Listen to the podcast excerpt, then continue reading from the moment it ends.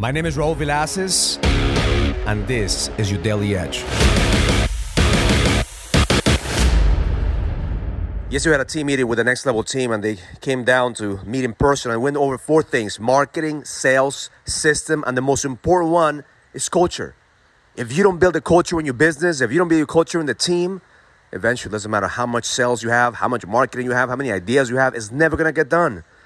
So I started the meeting with one question What is your superpower? What are you best at? What is the thing? What is the one thing that you do that you're the best at? And the second question is, What do you love to do?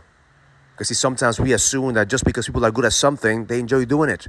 The same thing for us. Sometimes because you're good at something doesn't mean that you enjoy doing it. So you have to make sure that every single person on your team is in the right seat on the bus. I went over one by one, going over their superpower, going over the, the skills, and making sure that they're in alignment with the things that they enjoy. Because at the end of the day, your job as a leader is to make sure that every single person in your organization is enjoying what they do. So my intention for you today is to double down on your culture. The culture in your business, the culture in your family, the culture in your community. Because as a leader, your job is to make sure that every person that's around you becomes better. Because many people want to lead. But most people don't give a fuck about people. That's the reason that they're not, they're not leaders.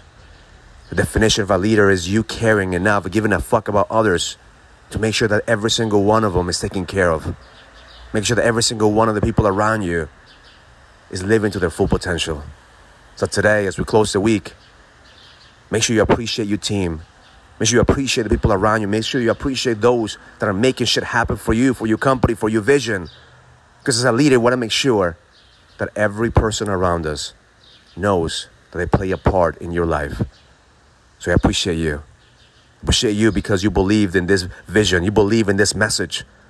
You believe that as we get together and proximity is power, we sharpen each other's edge.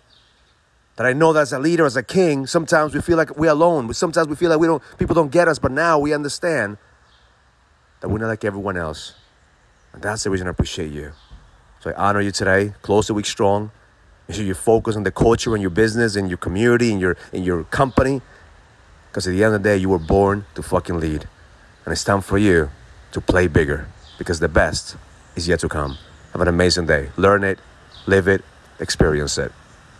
Love life. If you're a businessman and you're ready to lead, go to findmynextlevel.com so you can sign up for the Next Level Leadership Summit, an experience that's going to help you lead with power. Go to findmynextlevel.com. That's findmynextlevel.com. I'll see you there.